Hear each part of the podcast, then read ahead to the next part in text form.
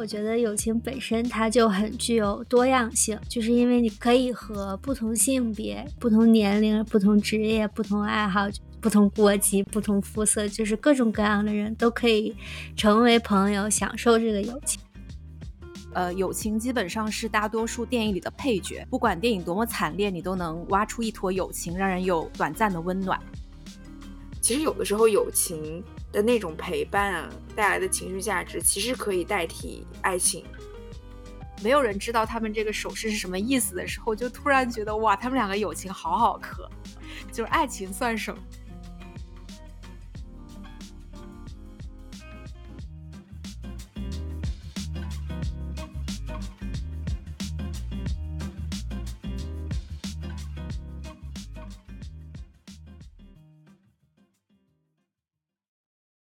边聊边看，边看边聊。Hello，大家好，我是非常想见到其他两位主播兼好友的 Cindy。Hello，大家好，我是觉得岩井俊二的电影配乐都特别好听的米少啊。大家好，我是看完重启人生之后特别想跟两位主播一起唱 K 的瑶。我们现在就是只能在线上见到大家，跟 offline 就是大家聚在一起那种感觉还是相差甚远的。然后听说瑶下周就要来上海了，我也是非常的开心。对，要抓住有限的时间跟 Cindy 面基。对，赶快来，赶快来。我们这一期要聊一个主题相关的电影，又是一个非常宏大的话题哈，就是关于友情。为什么想聊这期节目呢？因为爱情和亲情，其实我们之前都已经聊的挺多的了。然后友情这个主题，我们好像还确实没有怎么聊过。但是其实与之相关的电影还蛮多的，而且就是那种电影经常容易让我们哇哇大哭。所以我们今天就挑了几部我们各自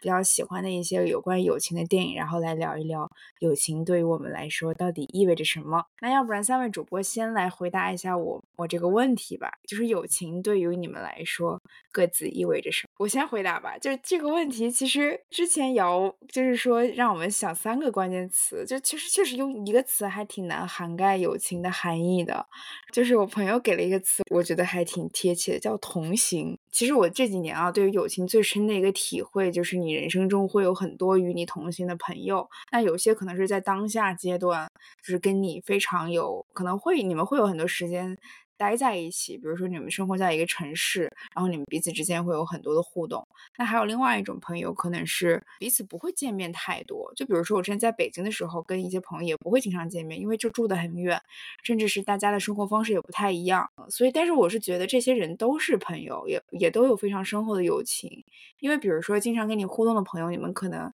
带来的就是这种非常可以一起 have fun 的价值。但如果是那种不是很经常见面，那你突然有一件事情你想到他，然后会跟他去表露你现在的心情，或者是你有了什么困难，然后你会跟他去索取一下他的建议，就这种也是对我们来说非常重要的朋友。所以我觉得，就是这些朋友都是在我们的人生路上同行的非常好的伙伴。这个对我来说是友情对我的意义吧。对我来说，友情确实是一个我生活中非常重要的元素，因为我觉得友情本身它就很具有多样性，就是因为你可以和不同性别、不同年龄、不同职业、不同爱好。不同国籍、不同肤色，就是各种各样的人都可以成为朋友，享受这个友情。所以我觉得它就是在不同阶段都能给你的生活，就是提供一种不同的想法，或者是就是不同的感受这样的一个非常重要的元素。我还觉得就是，呃，因为我们在那个提纲里面列的一个问题是，就是不同年龄阶段友情有什么变化？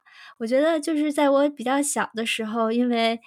呃，那个时候就特别流行什么人人网，然后还有 Facebook。就是如果你觉得自己只有个位数的朋友，或者只有两位数的朋友，就觉得就是我好像不够受欢迎，或者觉得就是我圈子怎么这么闭塞，所以。那个时候我感觉就会，呃，就我个人本身而言，我会想认识更多的人，就哪怕其实对每个人的了解都不是很深，但是就觉得啊，我有很多朋友，然后我认识这个地区的朋友，那个地区的朋友，然后就觉得啊，从两位数变成三位数，就觉得哇，我朋友一下子多了好多。但是后来其实就是慢慢长大，我觉得其实想一想，就是身边最熟悉，然后最亲近的朋友，其实就可能也就是个个位数。然后我觉得到这个年。定就非常满足于就是质胜过量的这个状态，就是觉得有非常好的朋友，但是同时又有很多认识的人，虽然称不上特别好的朋友，但是也觉得就是如果再见面也可以能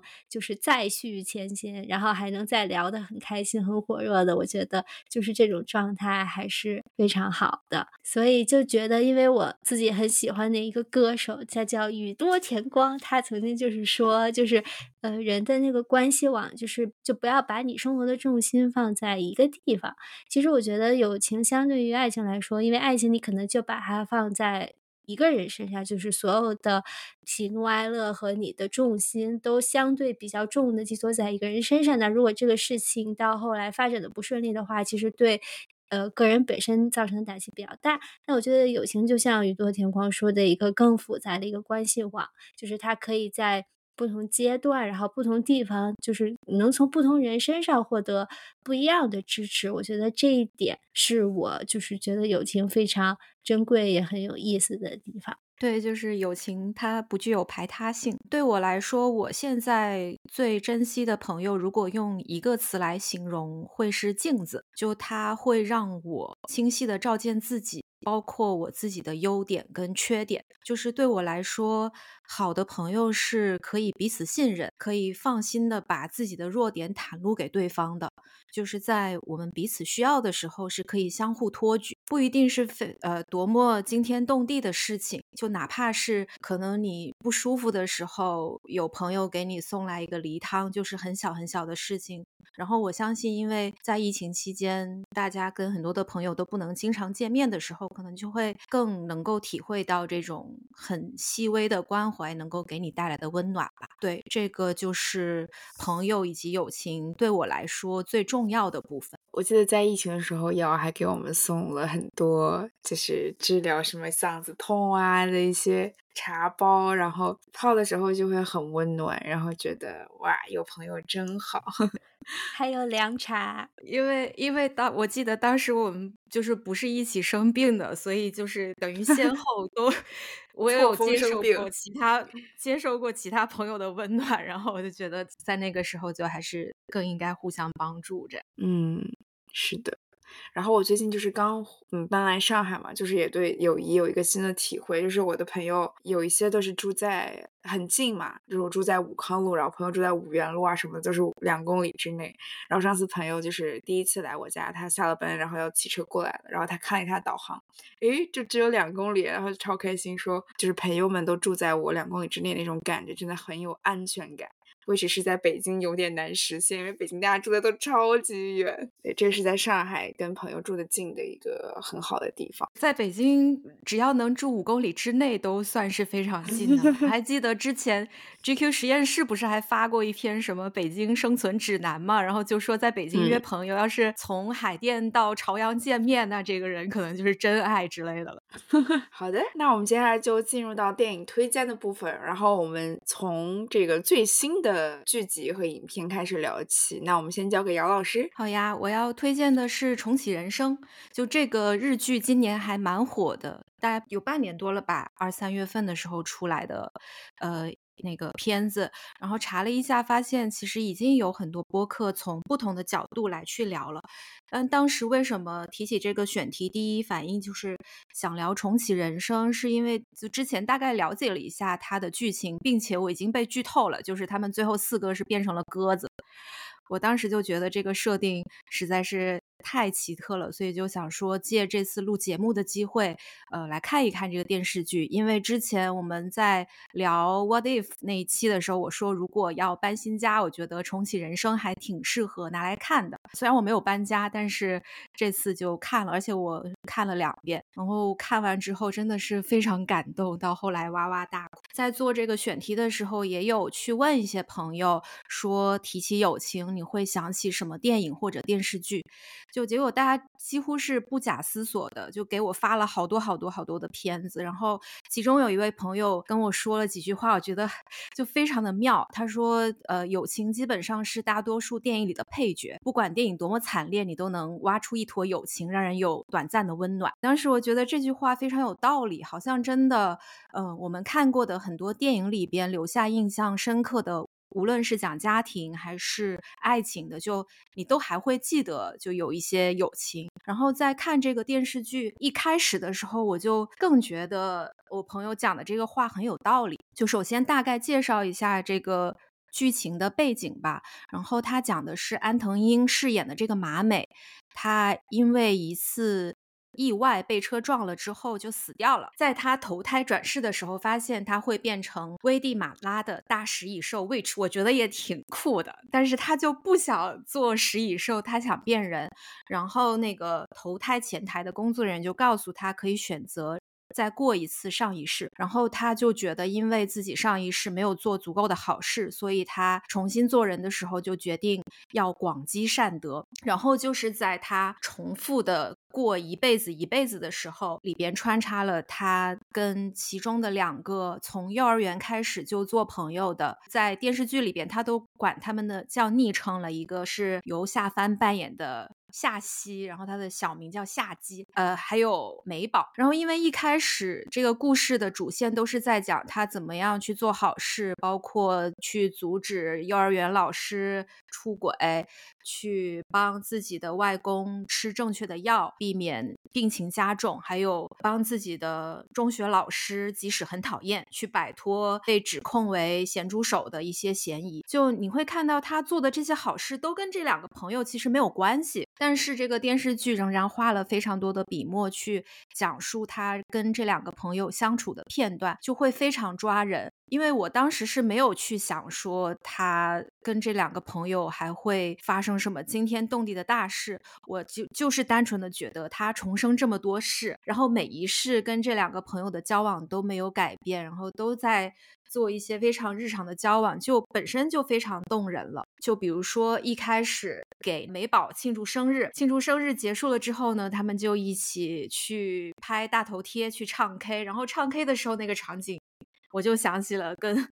稍稍还有 Cindy 唱 K 的那些那些场景，我就觉得这就非常日常，就可能是因为我现在会更容易被这种非常日常，但是又离我自己很近的细节所打动吧。然后这个故事还讲到了他们小时候一起做的事情，其实挺有仪式感，所以看的时候我又突然意识到说，他们的交往虽然很日常。但是又很有仪式感，比如说他们在小学放学之后，就会定期的去小卖部门口一起坐着聊最近放的电视剧，就听起来也跟我们仨现在做的事情很像。就他们还会非常认真的给每一部剧打分，而且因为他们的年龄跟我差不多，就比如说他们提到的《海滩男孩》，就主演内丰，就其实也是我小时候。非常喜欢的一个日剧明星，因为小时候有一个电视台叫卫视中文台。他会播放很多最新的日剧，所以他们里边提到的很多日剧我都有看过。然后包括去交换贴纸啊，长大之后去谈论跟他们一起从小就认识的这些小学、初中同学、高中同学的一些近况，就是非常的琐碎，但就是一些很有仪式感的事情。比如说过生日的时候，一定是他们两个人一起送礼物。就我我不知道什么原因啊，就可能是为了让这个礼物更贵重吧。然后然后他们一起去照的大头贴也会一直非常好的保留，像包括刚刚稍稍提到，现在有互联网之后就有用 Facebook 或者是人网什么的，就他们。讲的那个同学录，我们小时候也有，就尤其是在小学毕业的时候，就会有同学录，然后就会请全班的同学写，就非常的好笑。就如果我没有记错的话，我的小学毕业同学录，我妈也还给我留。这个剧的高明之处就在于，它没有用一整部剧都在讲这些非常日常的事情，其实它是有在一层一层的递进的。就这整部剧关于友情的描述是可以有三个层次的。就刚刚我所描述的这些非常日常的交往，就是第一个层次。然后第二个层次就是到了马美进入他的第四世，当他发现他仍然没有投胎成人之后，他就想说：“我不能再像以前一样不认真学习了，我一定要去好好学习，考一个能够造福人类的专业。”所以后来在第四世的时候，他就发愤图强，非常努力的学习。后来考上了现实中应该是东京大学吧，我猜去学医。然后成为了一个专门做科研的医生，但是他也为此付出了代价，因为他努力学习，所以就没有时间跟夏姬还有美宝像以前一样去放学讨论电视剧。然后同学们也因为他学习好，觉得他很不可接近，所以他就在第四世失去了这两个朋友。所以我在那一刻就突然意识到，这个编剧真的是非常厉害。就是他在前几集让我看这么多跟这几个朋友的交往，不是白看的，我获得了跟。马美一样痛彻心扉的感觉，就是眼睁睁的看着失去了朋友，然后他想像以前一样跟他们交换贴纸，结果发现自己曾经的这两个好朋友就非常的客套，给了他最好的贴纸，但他们俩就只换来了一个很普通的贴纸。所以这个是关于这个友情描述的第二个层次。然后到了第三个层次，我觉得是我完全没有想到，也是突如其来了，有有了一个新的人物，我才知道他们这个友情的三人组其实是有第四个。人，然后这个第四个人，其实在前面也被铺垫过，就是老是考第一名，然后非常的完美，然后让大家觉得很难以接近，但是又讨厌不起来的这个人叫真理。然后才发现，其实真理跟马美一样，也是重生过，然后他也跟马美，他比马美多重生了一世。然后他之所以选择一次一次的。过自己重复的人生，并且非常努力学习，是因为夏姬和美宝。在第一世当中，其实是坐飞机出意外死掉了，所以真理在重生的时候就决定自己要成为一个飞行员，能够帮他们避免这次空难。然后关于这个友情讲述的第三个层次，就是讲真理和马美怎么样在成为人的最后一世。努共同的努力学习，一起当飞行员，拯救了这两个朋友。所以，就我觉得之前看过很多讲友情的电视剧，但是其实一般来说都是在一个相对固定的一段时间，或者是一个固定的一世人生里吧。像这样重复的上演一样的人生，然后去不断的变换主人公自己的一个身份，但是仍然能够维系这种感情和友情的，我觉得真的是非常的难得。而且在这部剧里边，嗯，其他的感情关系，比如说家人，就家人其实也是这个电视剧里边比较值得一提的了。但是他们并没有把太多的笔墨放在爱情上面，而是给了一个非常温暖的结局，就是最后这四个朋友成功的活了下来，并且一起养老了。而且在他们前面铺垫说。啊，等我们老了，一起去住养老院吧，而且可能还会有非常先进、能够飞起来的这个轮椅。然后到了这个电视剧的结尾，就真的出现了那个非常好笑，他们四个人唱着以前在 KTV 唱过的歌，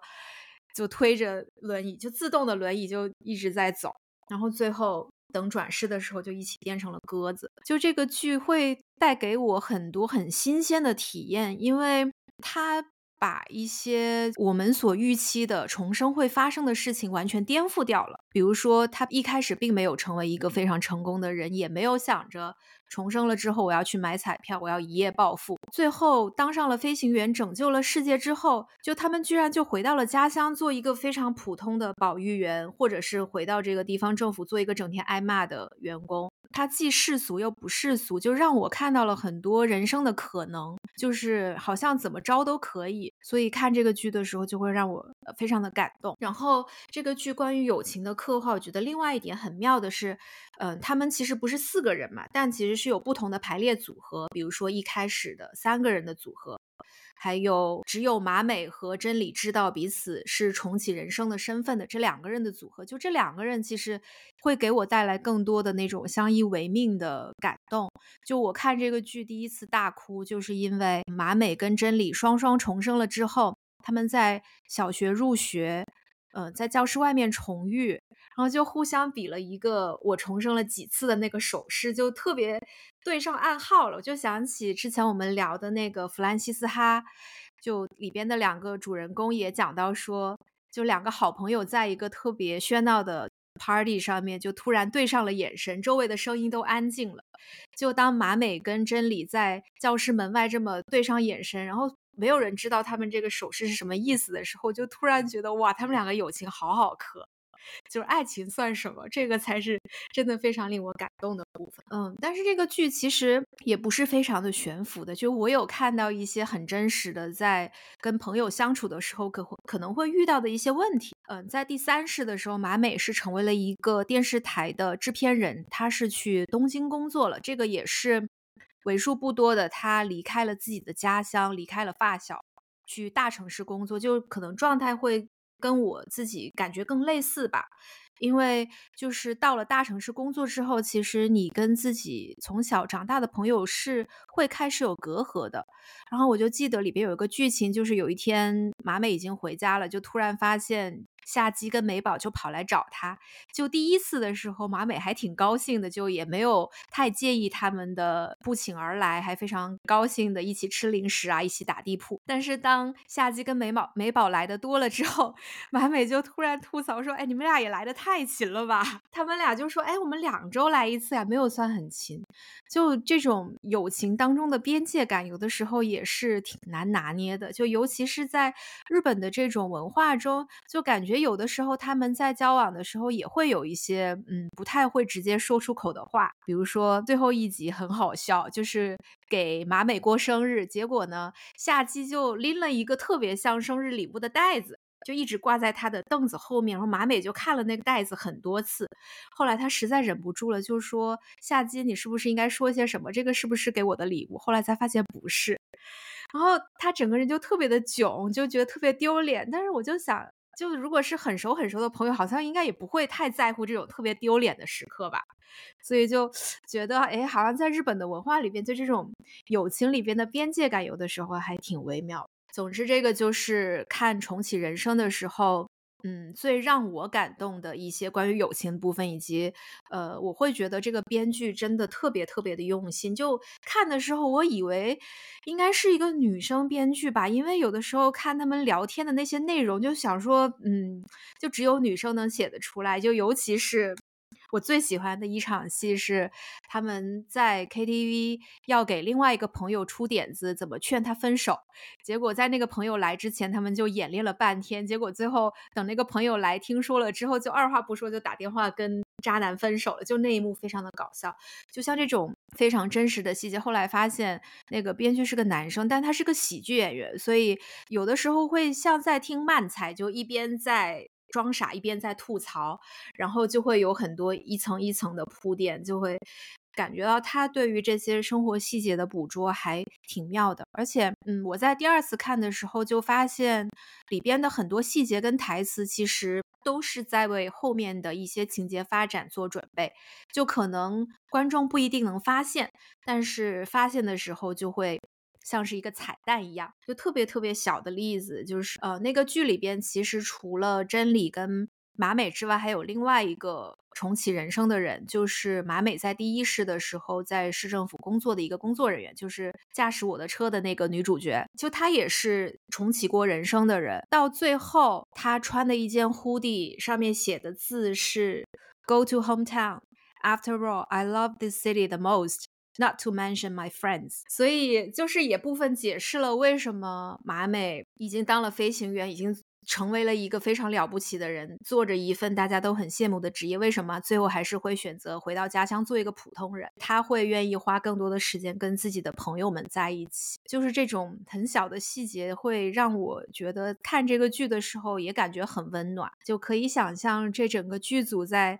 拍戏的过程中，应该也是洋溢着很多这种充满欢笑和温馨的时刻。特别好奇大家看完这个剧的一些观感。就我觉得重启人生真的是，因为我觉得第一集可能不知道为什么，可能是因为比如说这些年看短视频，让我的注意力就变得很不集中。其实我觉得第一第一集的呃整个的速度还是有点慢的，但是我觉得就到了二三四五集后面那个节奏就让我觉得特别舒服。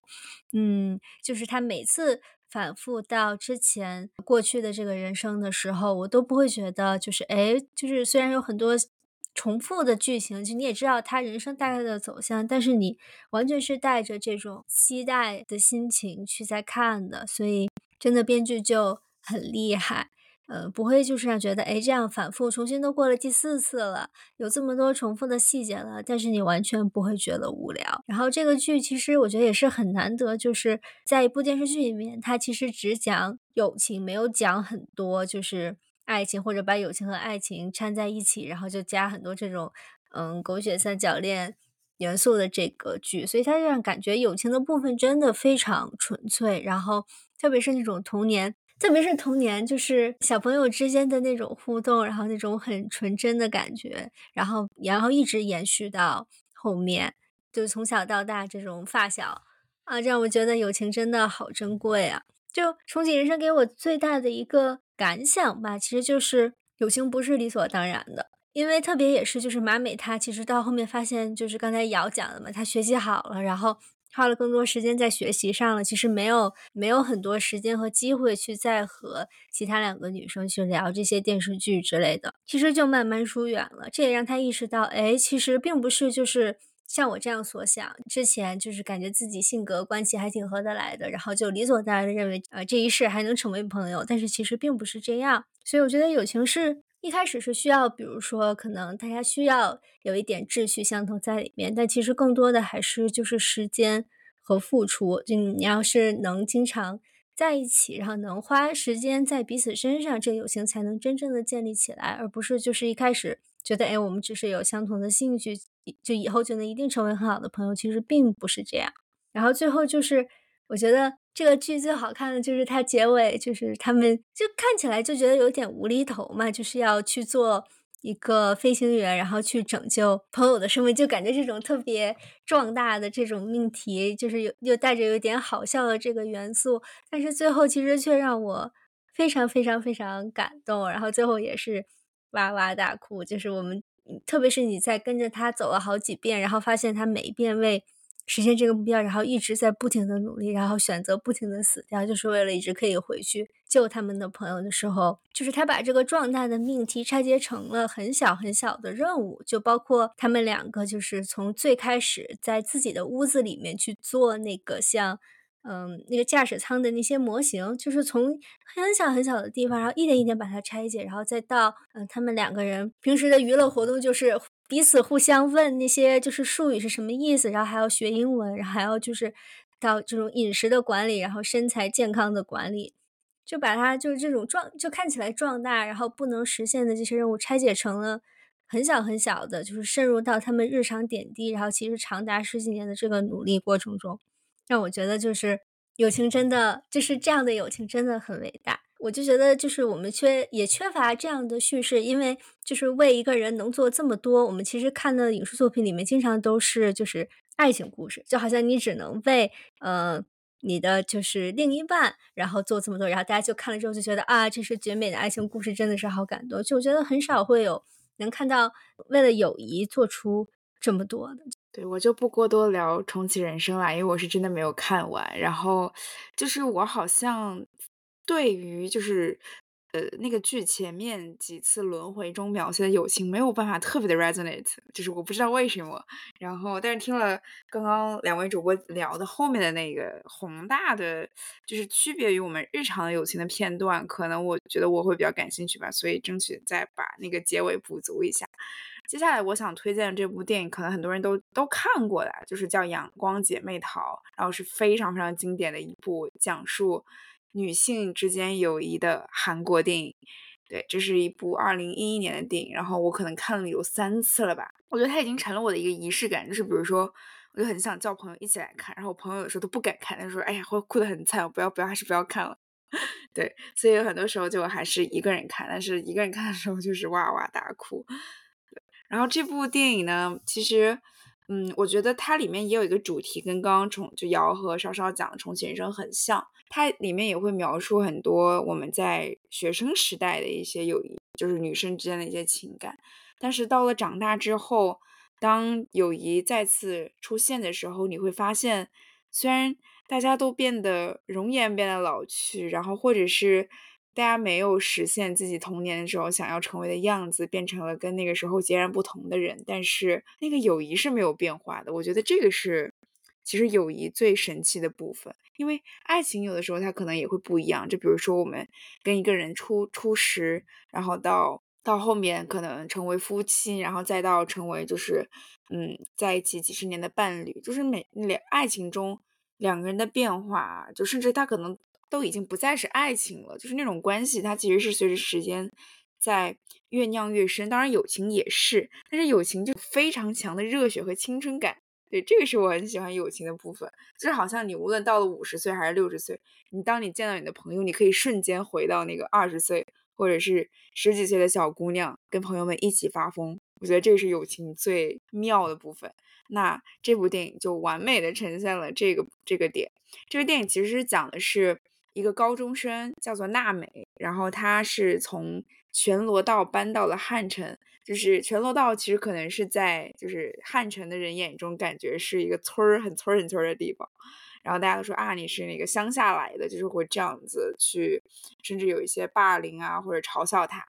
对，但是他很幸运的是，在入读了这个位于汉城的贞德女子高中之后。遇到了一个呃很接纳他的小团体，然后这个小团体的头目叫做夏春花，对我非常喜欢夏春花这个角色，就是那种很酷，然后在学校里面可以当大姐的一个角色。然后呢，他底下有几个人，一个呢是叫。呃，金玫瑰这个金玫瑰呢，就是一个非常爱美，但是稍微有一点微胖的可爱的女生。然后第二个人叫做黄珍熙，这个人就是一个很喜欢飙脏话，然后可以用自己的唾沫压死别人的一个女生。然后第三个人呢，叫做徐金玉，对她就是一个戴着眼镜，然后稍微有一点文绉绉，然后有一点害羞，但是梦想成为一个画家的女孩。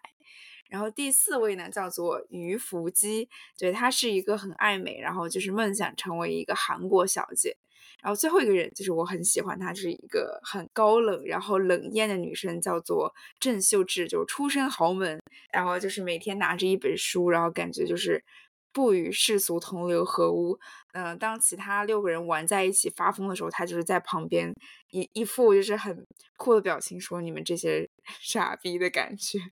对，但是就是很神奇的是，七个性格，然后或者是对于生活的理想完全不同的女生，也可以这样子凑在一起。然后他们给自己的团体起了一个名字叫 Sunny。就我发现啊，可能很多人看到这里就已经非常能够共情了，因为好像小的时候就是几个女生在一块儿就就是很爱组小团体，然后给自己的团体起个什么名字啥的。我记得我上初中的时候，特别爱跟那个闺蜜朋友在一起唱《老鼠爱大米》，就特别好笑。然后这个剧本，我首先是觉得很牛逼啦，因为就是首先在这个团体的描述上，七个人，然后把每个人都有非常鲜明的标签，然后就是这个地方，我觉得是做的很好的，就是每个人刻画的非常的完整。虽然有七个人，然后电影的时间也是有限的，但是每个人的形象都非常的鲜活。然后其实。电影是有两个，就是时间线啦，它其实是在一个倒叙的这样的一个叙事的过程。然后故事的缘由是因为在呃多年之后，当这个主角娜美在去医院探望自己的母亲的时候，然后偶遇了身患绝症住院的春花，所以这样的一个故事就开始了整个倒叙，然后回忆他们上学的时候发生一些故事，然后与他们长大之后的一些呃身份形成了一个呼应。然后故事其实整个的主线是在于说，就是春花，因为她只有两个月的生命了，然后她希望能够寻求朋友的帮助，然后再次见到当年所有这个 Sunny 的成员。对，然后他们还甚至找到了私家侦探，就希望说能够找通过侦探的帮忙，然后找到当年的一些成员，因为大家在呃上学的时候，后面就是因为一件事情就没有联系了。对，他很庆幸的是，他们最后都重聚到了一起。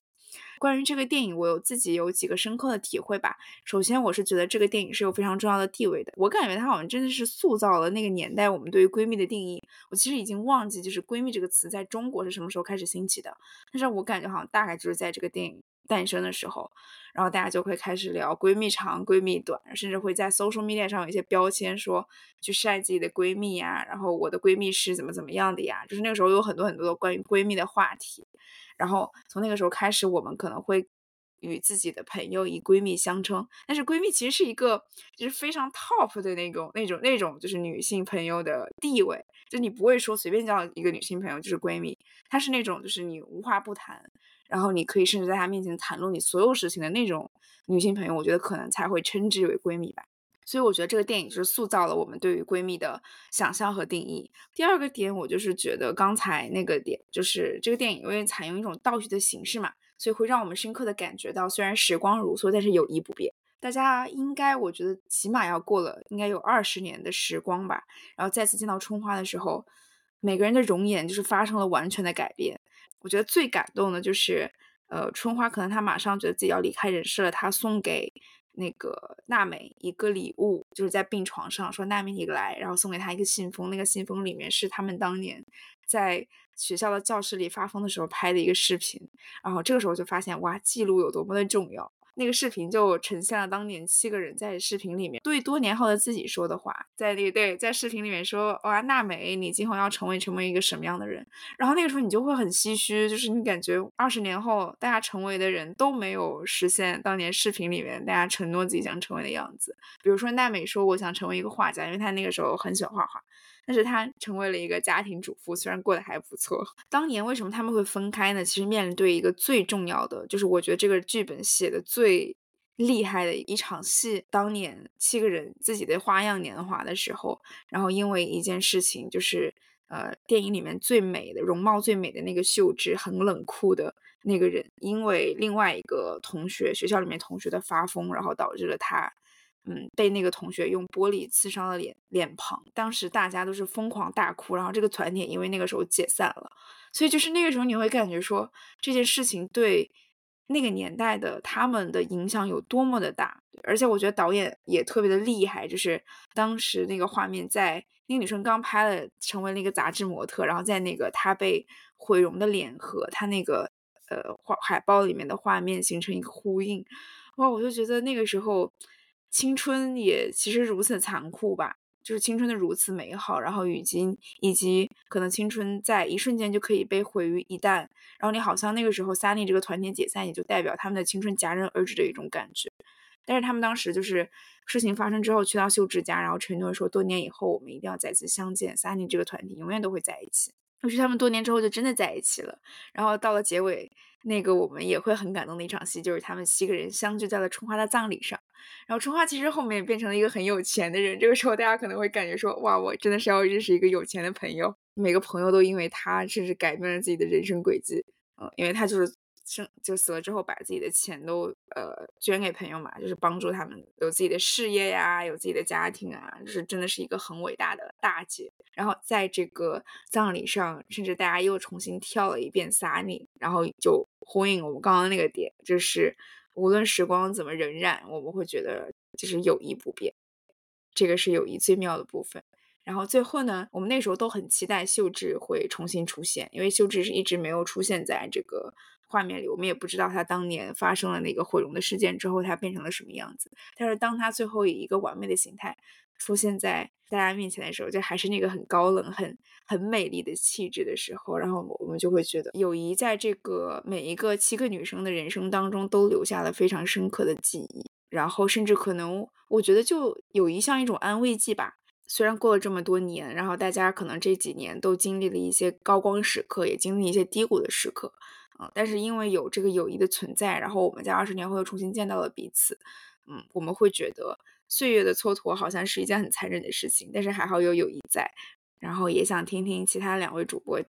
看了这部电影之后自己的一些感受。这次要聊这个片子，我就也重新看了一遍，然后。也是哇哇大哭，就我哭的部分其实是，嗯，他们重聚之后的剧情啦。因为我其实对他们小的时候拉帮结派，然后有一点点小太妹的行为，也是不太能共情的。因为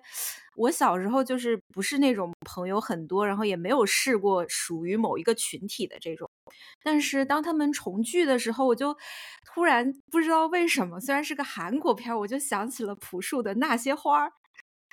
就想起了他们的歌词。然后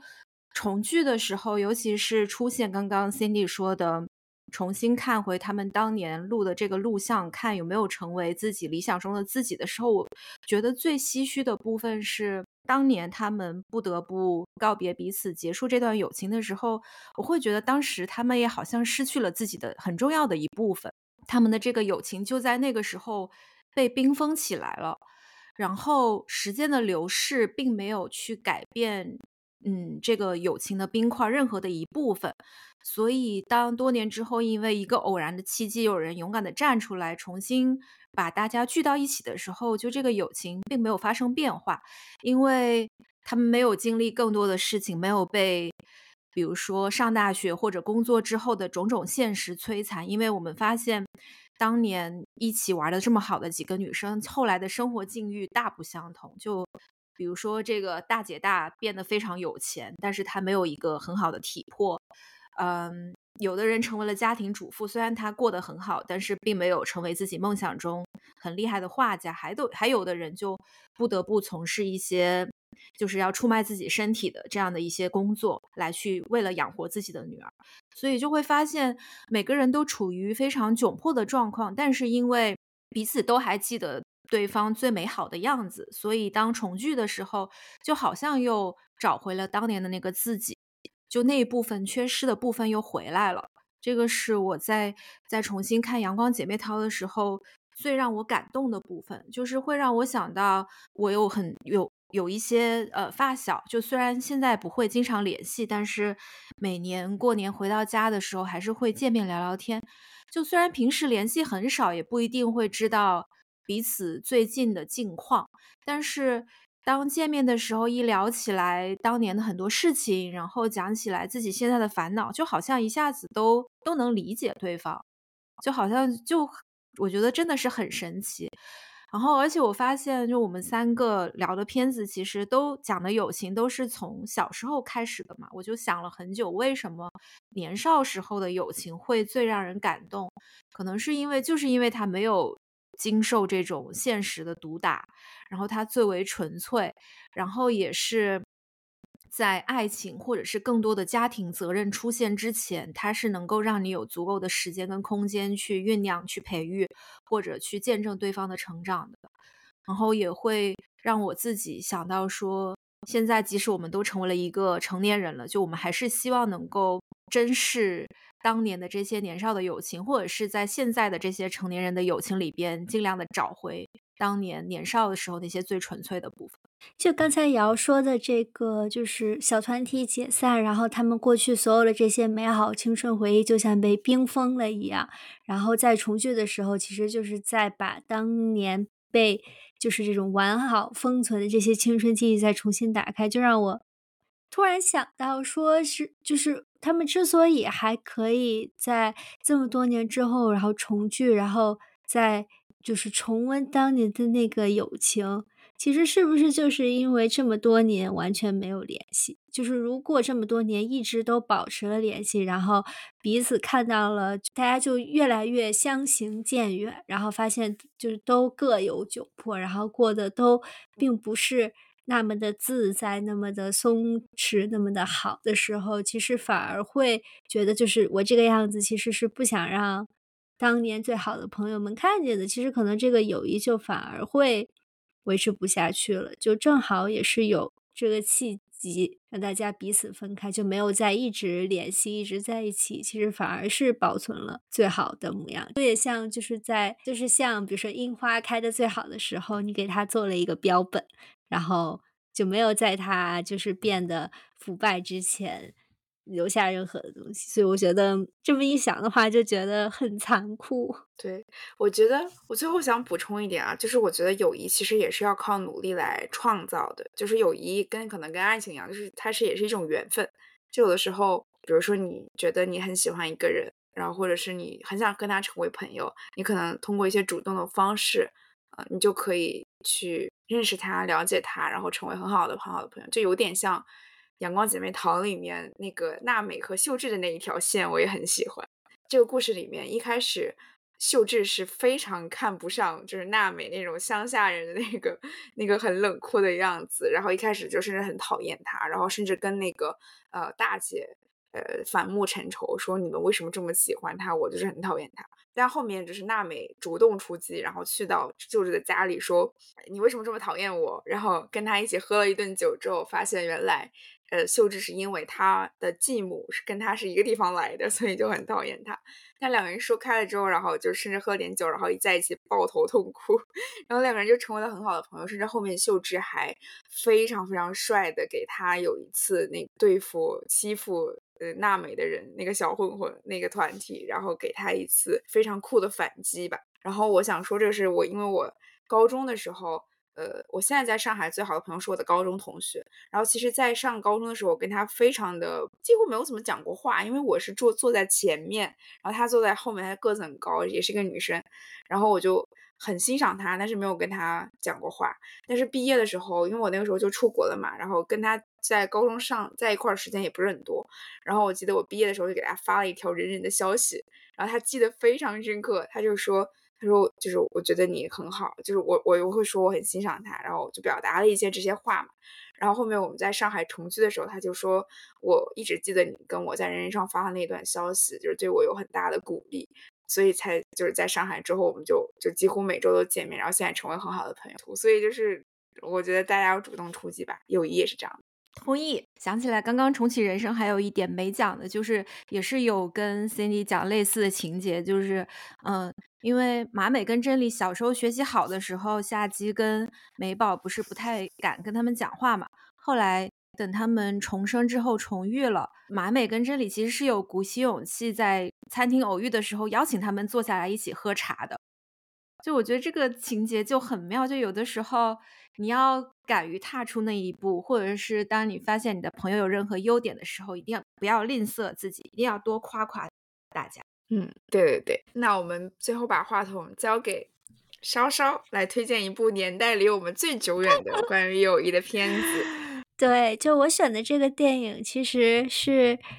我觉得和前面两个的风格非常之不一样，因为我觉得前面两个电影其实都展示的是。能想象到的友情最好的样子，很饱满，然后很真实，然后这种互相支持，然后让人觉得就是潸然泪下，很感动的友情。因为友情它本身也是多种多样嘛，就它的形态也是多种多样。然后这个就有点像是特别偏青春，然后又有一点小清新，就是 两个女孩子之间的友谊。我觉得就是。这种类型的友谊和就是表现这种友谊的文艺作品的手法，我觉得他们都自成一派，就是感觉就是有很多类似这样风格的，就是特别像我小时候看的《安妮宝贝》之类的这种。因为我觉得就是在各种各样的友谊里面，其实我觉得女孩子之间的友谊是很特别的，就是我觉得就是女生之间会有一种很奇怪，也不能叫很奇怪，有一种很微妙的。Dynamics，你们肯定是因为就是互相喜欢彼此的哪一些就是优点啊，或者是特长，或者是就在一起很开心，然后成为很好的朋友。但是又暗中有一些就是小的嫉妒，或者是攀比，或者是怎么样。就我觉得这个就好像很难解释。但是如果就是你有一个这样的。女生朋友的话，其实你会想到就是这些，就暗自有一点点竞争，然后但是实际上还是会互相欣赏，这种我觉得是很有女生友谊的一个特色。但但是这样说可能也有点太概括，可能是有一类女生友谊的这种特色。所以我觉得这种电影它就有点展示的是这样女孩子的一个友谊。然后我想起这个片子，我就觉得它。其实没有很多很复杂的故事吧，就是它其实是讲有一点 dramatic，就是一个像秋天，一个像夏天这样的两个性格非常迥异的女孩子，然后一个叫花，一个叫爱丽丝。那爱丽丝就是那种偏文静，然后呃很内向，然后就是如果她想要一个什么东西，她也不会勇敢争取的这种女孩子。然后花呢，就是这种她很搞笑、很外向，然后喜欢上一个男生之后，她就要就是呃千方百计的，就是要跟这个要闯进这个男生的生活，不管人家乐不乐意。就她闯入这个男生的生活的方式也很有意思。就首先她先观察了这个男生很久，就有每天在地铁上偷偷看人家呀，偷拍人家，然后对人家的生活了如指掌。然后在一次这个男孩子就是读东西读的太认真，他头。撞到了一个杆子上，然后他就骗这个男生说，他失忆了，然后在就是他完全忘记了他之他在这个撞在杆子之前对自己表白过的事情，然后就这样就是顺理成章的跟学长在一起，就能看到他是这种特别精灵古怪，然后如果就是想要得到什么，就一定要去争取到的这样的一个女生。然后但是爱丽丝就是她。嗯，因为他家庭就是父母也就是离异了，然后妈妈就也对这个家庭不是很上心吧，所以他就是有一点这种他的边界感可能会更强一点，就是他对自己想要的东西，因为嗯，可能在家庭里面也没有得到足够的关注和爱，所以他其实不太勇于去就是争取自己想要的东西吧。我觉得很多的文艺作品或者是。嗯，不管是小说啊还是电影，其实它都会有这样一个对立的设置，就是作为一个对比，就是两个女孩子就是像互相像镜子一样，然后在这个在他们的日常相处中，然后他们就互相看到，就好像这个人就是一个是白天，一个是黑夜，然后就你看到和自己完全对立的这另一面，然后但是就是在彼此的这种影响下互相吸引，然后互相成长这样的故事。我觉得可以看怎么解读了。其实，如果就抽象的想，就是就虽然他是两个人，但是我们也是不是也可以就是抽象的把它想成，就是他其实是一个人，他的就是呃他的 A 面和 B 面这样子。就是虽然他在电影表现上他可能是就是两个不同的人，但是实际上我就是看大家怎么理解。那有时候我可能也会想，哎，其实这就是一个人呢。一体两面，就这样去看的话，就觉得这个很有。就这个电影里面，其实我觉得把把女生之间的这种友谊刻画的特别细致，就让我看了之后还挺有，就是嗯，青春期的时候就有那种各种小女生之间的小心思的感觉的，就他们会呃互相搞怪，然后互相逗，彼此开心，就是真的是一个眼神或者是就是伸一下手，你可能就知道他是什么意思。然后就一起坐电车，然后一起搞怪，一起偷拍。可能乍一看觉得没有什么特别惊心动魄，然后也没有说就是，呃，为了这个友谊做出了很大的努力，特别惊心动魄或者是特别感动催人泪下。我觉得他就是那种特特别日常生活，然后就是在你翻开这个青春的回忆里面，就是随处可见的一种友情，彼此陪伴，然后在。彼此陪伴的时光里面，两个人都非常开心。然后尽管会有一些小小的争吵，然后因为比如说三角恋爱这样的情况，然后可能对友谊制造了一些危机，但是其实并不会是一个就是把友情完全破坏了的一个。决定性的因素就制造了一点小冲突，但是还是可以最后重归于好。我推荐这个电影，不是觉得就是它是我理想中友情的一个样子，但是我觉得就是它作为提供一种，就像是一个切片吧，就是展示了另外一种，比如青春期的女孩子之间的一种友情。其实对我来说，就是刚才呃瑶说的那个，嗯，就是好的友谊会像是一面一面镜子。其实我觉得这个是我。更理想中的友谊，其实这个友谊可能更在就是前面两位主播推荐的电影中更能体现了。就是，嗯，你可能是欣赏对方，然后欣赏和欣赏能成为你朋友的对方上的一些特质，但是同时你也很喜欢和在朋友身边，就是在和在同时也很欣赏和朋友相处时的这个自己，所以这个镜子。的这一面和那一面，你这两面都非常喜欢，呃，会让你觉得这个状态是很舒服的话，我觉得就是一个非常理想的友情了。其实这么样看的话，就是对花和爱丽丝他们之间其实也是互相需要彼此，然后虽然就是很不同，但是也是因为被这种不同互相吸引着的。这个电影很有意思的地方是，就是一般大家就会把这种友情、爱情穿插在一起讲嘛。但是我觉得这个三角恋爱的故事，在这个电影里面其实是为友情服务的，就是因为在日本来是花喜欢这个男孩子，但是他就是为了给自己圆，就是说这个呃男生失忆的这个事儿，因为他撒了谎，他就要用更多的就是理由去把这个谎给圆回来嘛，所以他就骗这个男孩子说爱丽丝是他前女友，因为这样的话就是他们俩之间可以串多好，就把这个故事圆回来。所以就是在爱丽丝和这个男生互动的时候，其实他们中间也产生了一些情愫，就觉得就是这个三角恋的关系，其实就是它并不是整个电影的一个就是重心。就我觉得它其实更像是，哎，他们友谊之间出现了一点小危机，但是其实这个小危机最后虽然闹起了一些就是不愉快，然后产生了一些这种漩涡，但是其实最后两个人还是发现，哎。就是那个特别狗血的歌词叫什么来着？就是那个范玮琪唱的，什么什么友情，爱情比友情什么更更重要 啊？不是，友情比爱情更重要，是吧？一个像夏天，让你死心塌地还是什么啊？对对对对对对。所以我就看这电影，我就想，我就想起了范玮琪那个歌词，我觉得嗯，就还挺有意思。我觉得这个电影本身，它就先不抛开友情的部分，就这个电影本身，它的整个的拍摄的。就是他的这个审美，就他的取景，然后他的 剪辑，我觉得本身就是也非常具有 岩井俊二自己本身的风格，真的就是一种青春的唯美。就抛开友情这个元素不说，抛开友情这个元素不说，就是只是看这个电影，我觉得也是一种美的享受。再加上配乐，就是美加美的美的二次方。对，哎，我特别能 resonate，就是刚刚莎莎说的友情比爱情更重要。对我来说，其实是这样的。就是我其实，嗯，我一直没有跟别人讲过，我大学的时候发生一件事情，就是我大学最好的朋友，我们现在依然是最好的朋友。就是，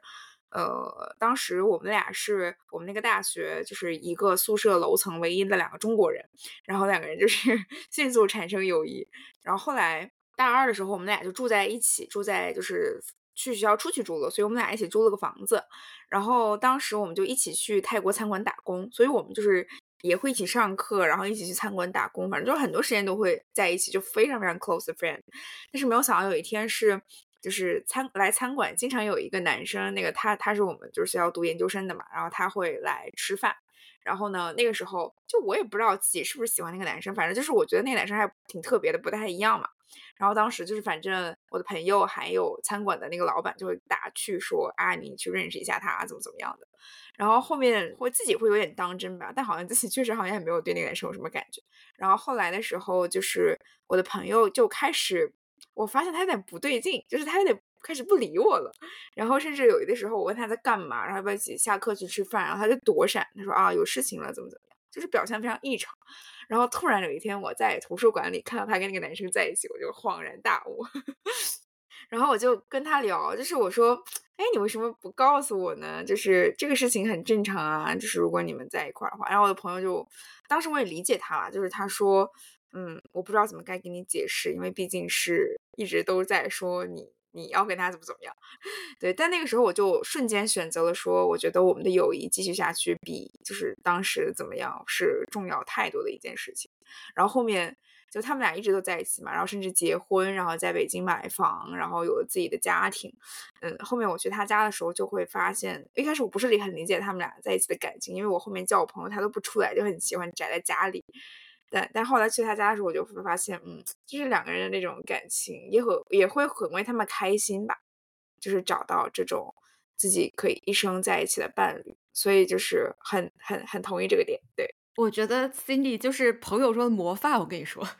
因为我记得 就是在我们朋友里边，经常有有一个话叫“重色轻友”，不知道你们会不会这么说？哦，对，就经常谁谈恋爱之后，就突然从从一个一群朋友当中消失了。就虽然有的时候我也会这样，但但我现在不会这样了，我我反省这样非常不对。对，但对 对，因为刚刚稍稍也说了，说有的时候我们就不会意识到说友情是需要维系的，但